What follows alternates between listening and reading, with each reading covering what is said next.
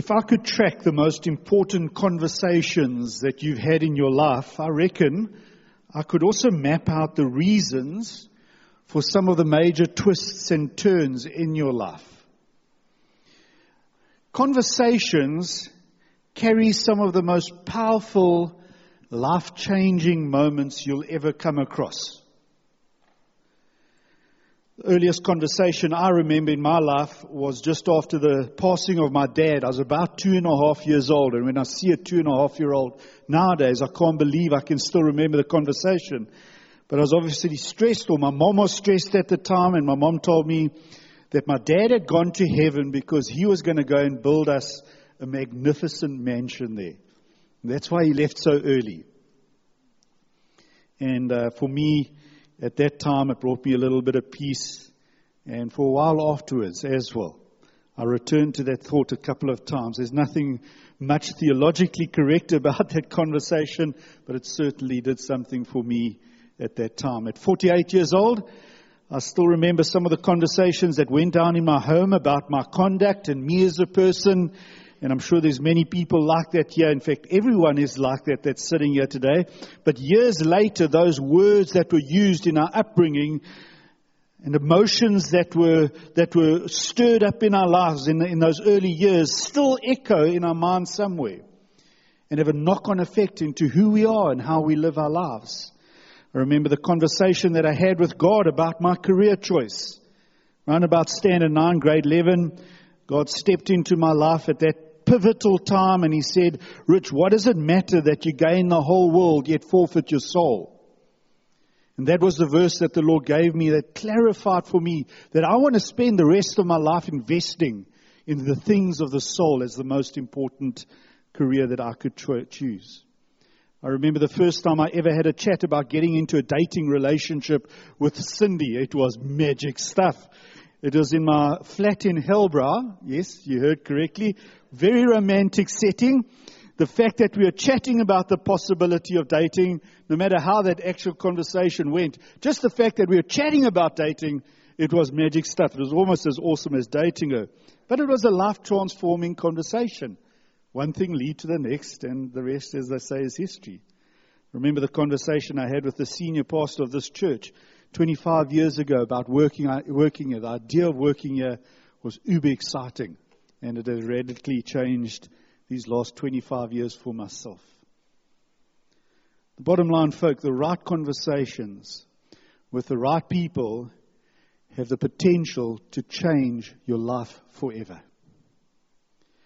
Which is why we as a church have for the last couple of weeks put so much emphasis on those LTC pamphlets that you found on your chair when you walked in. If you haven't looked at one of these, can I just suggest just put it in your pocket, take it home, put it on the toilet back seat, and when you like sitting there, got nothing to do, have a look at it, read it. All right? Folk, it is our genuine hope and prayer that as people buy into the idea that is described in those pamphlets, that life changing, spirit-filled, God-filled conversations will be birthed throughout this congregation. That's our desire for those pamphlets. Let's be honest for a moment. All of, all of us can see the worth of something like that happening in our lives. Quality spiritual conversations. We all believe in that. That, that having the right conversations with the right people is the right, is a powerful thing. It's why we'll chat with a financial advisor or a doctor or a car mechanic because we fully understand the logic behind speaking to the right people about big decisions. We, we believe in that. And so it's not the logic that stands in the way of this being something that we adopt. I reckon we'll find difficulties to give time and to give effort to this for other reasons.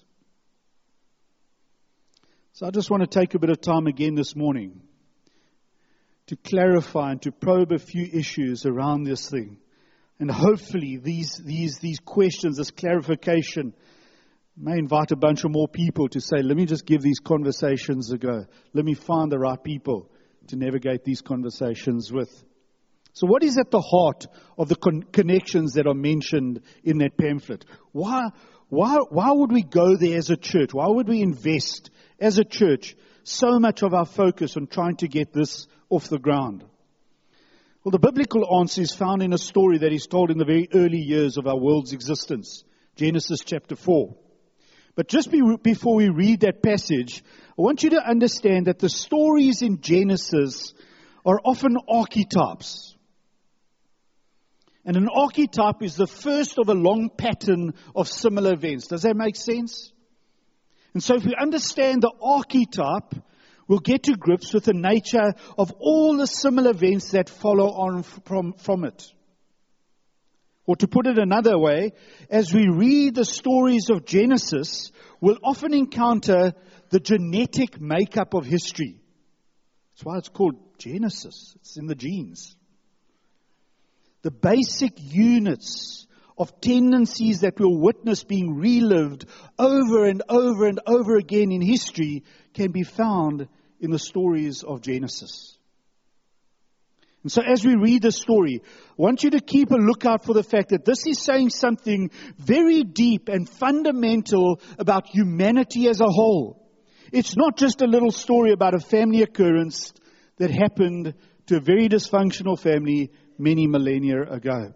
So let's read together, or you can just follow on the screen behind me. Genesis chapter 4, the story of Cain and Abel.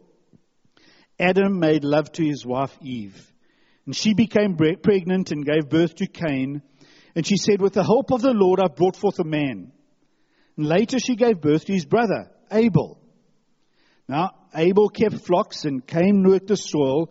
In the course of time, Cain brought some of the fruits of the soil as an offering to the Lord. And Abel also brought an offering, fat portions from some of the firstborn of the flock.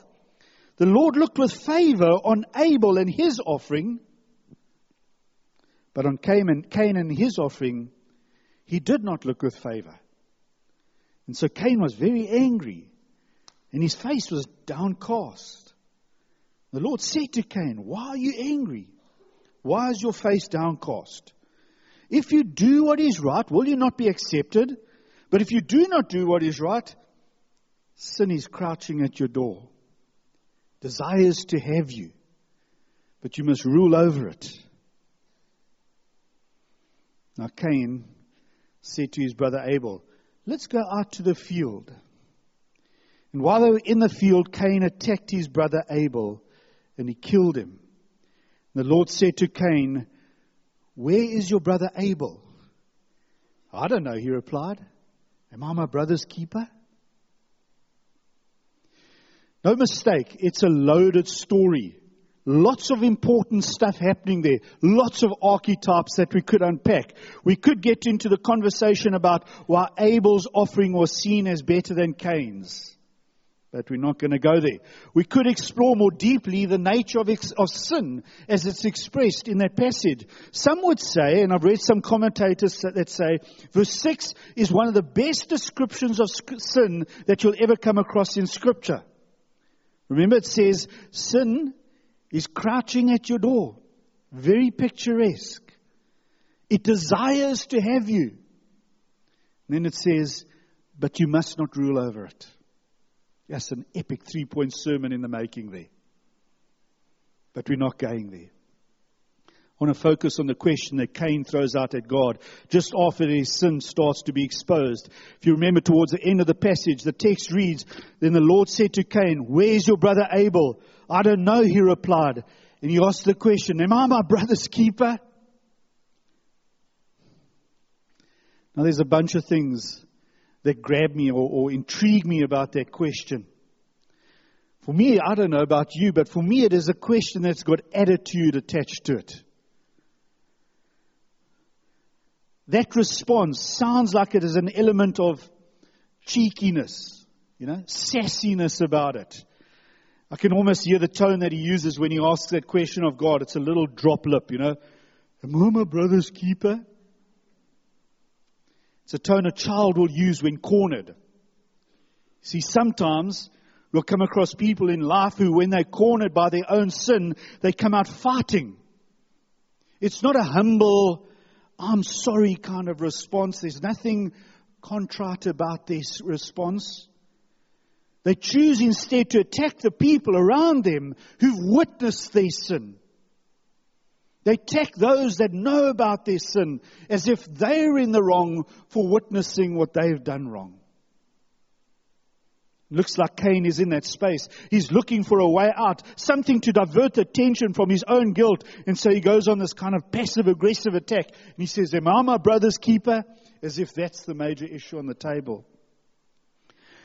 But when he asks that question, I also find it to be a very weighty question.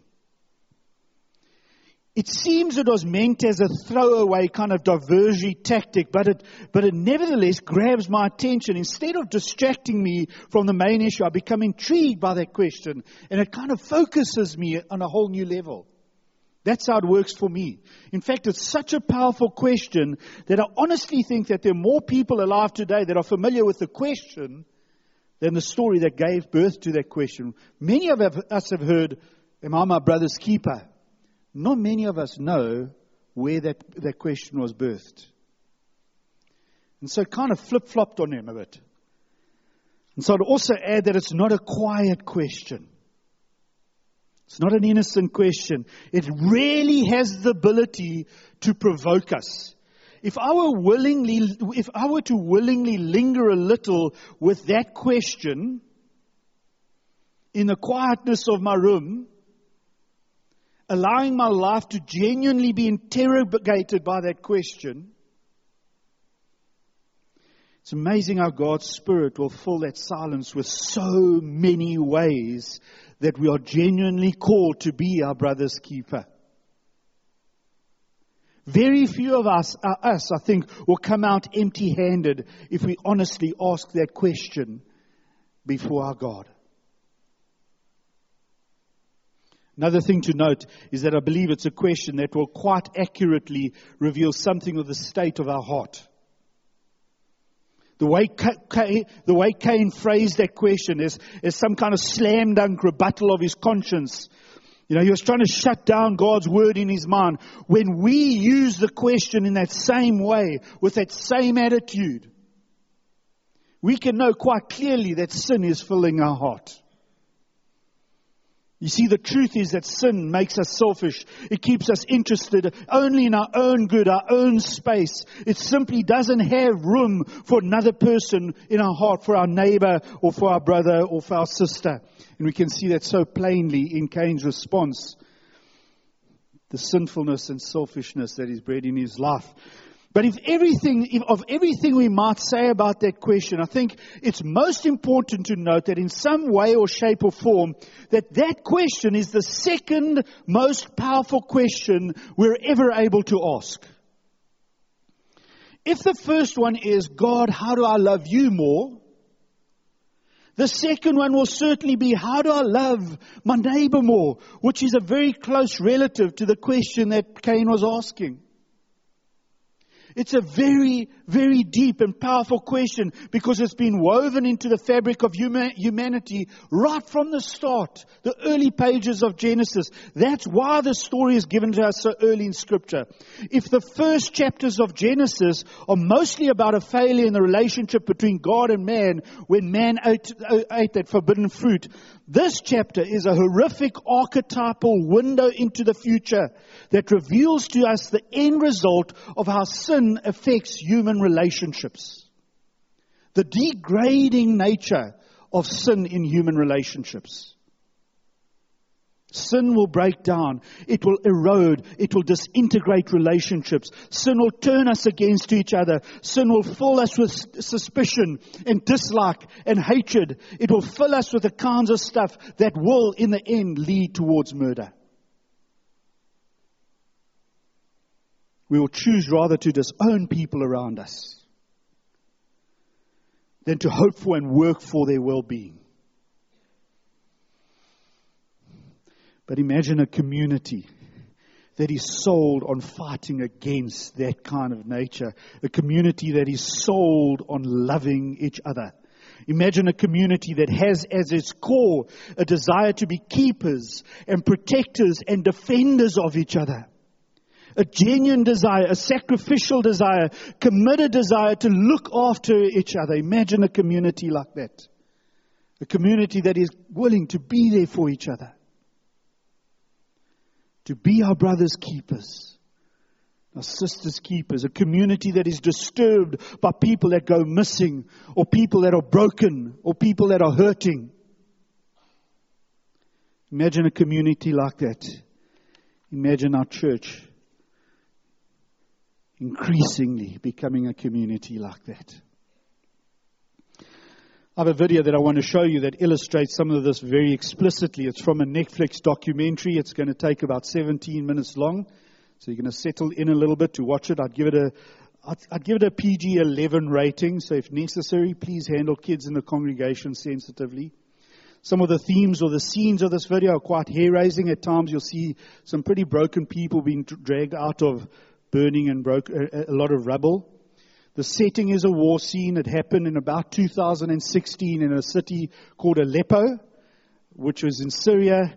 Russian bombs are raining down constantly on a city full of people.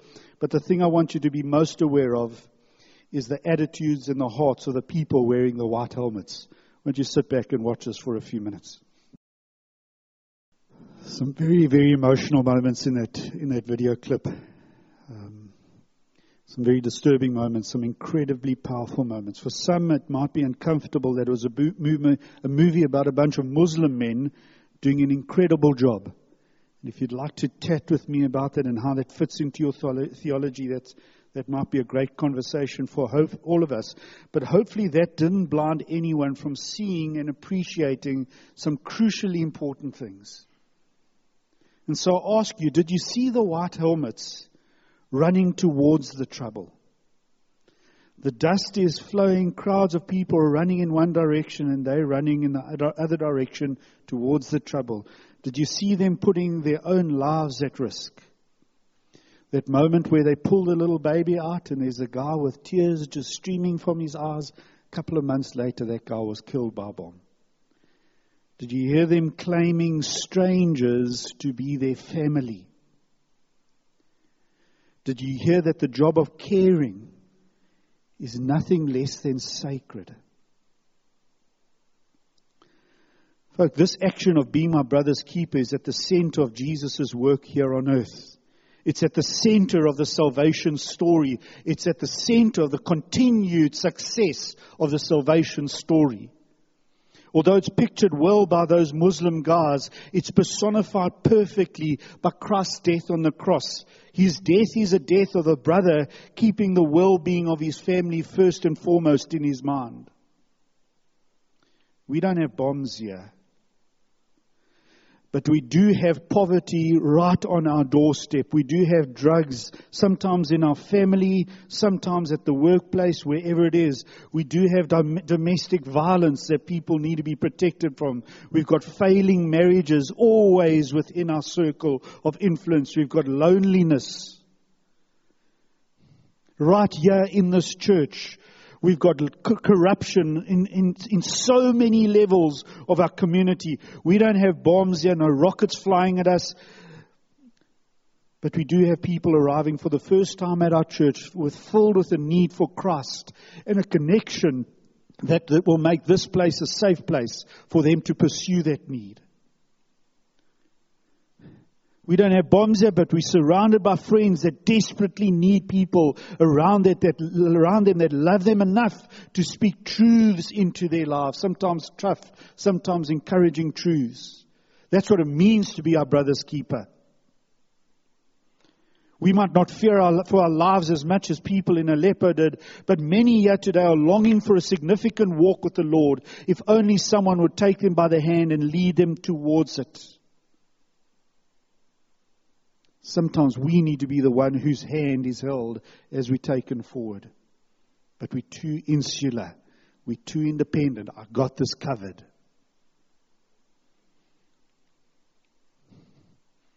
There was a day in Jesus' life where he speaks out some of his most well known words, where he says in John chapter 13, verse 30 and 35, A new command I give to you love one another. As I have loved you, so you must love one another. By this, everyone will know that you are my disciples if you love one another. If we step beyond ourselves and put our hands in the hands of people around us and say, let me take you somewhere. To do this, let's banish excuses once and for always. Let's find a new gear in this. We're called by God to carry each other. It's in Christ's example. It's in His words. It's in the fabric of humanity. Even the Muslims get that. It starts with a desire to go beyond our own little personal safe space.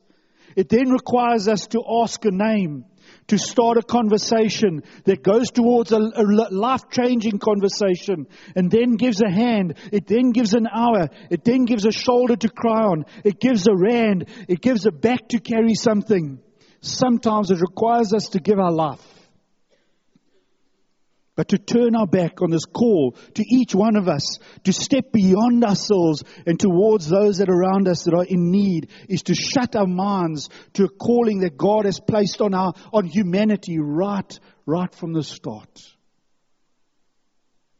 May this community excel in loving one another.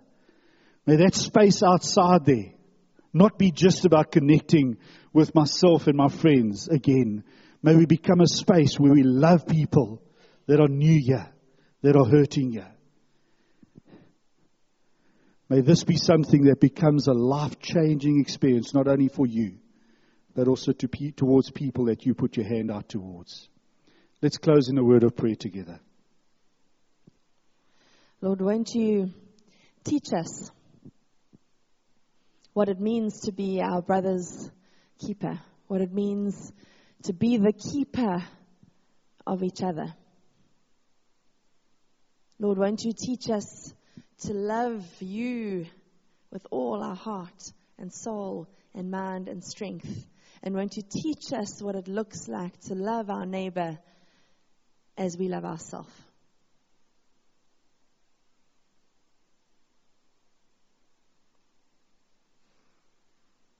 Grow us in this way, please, Lord.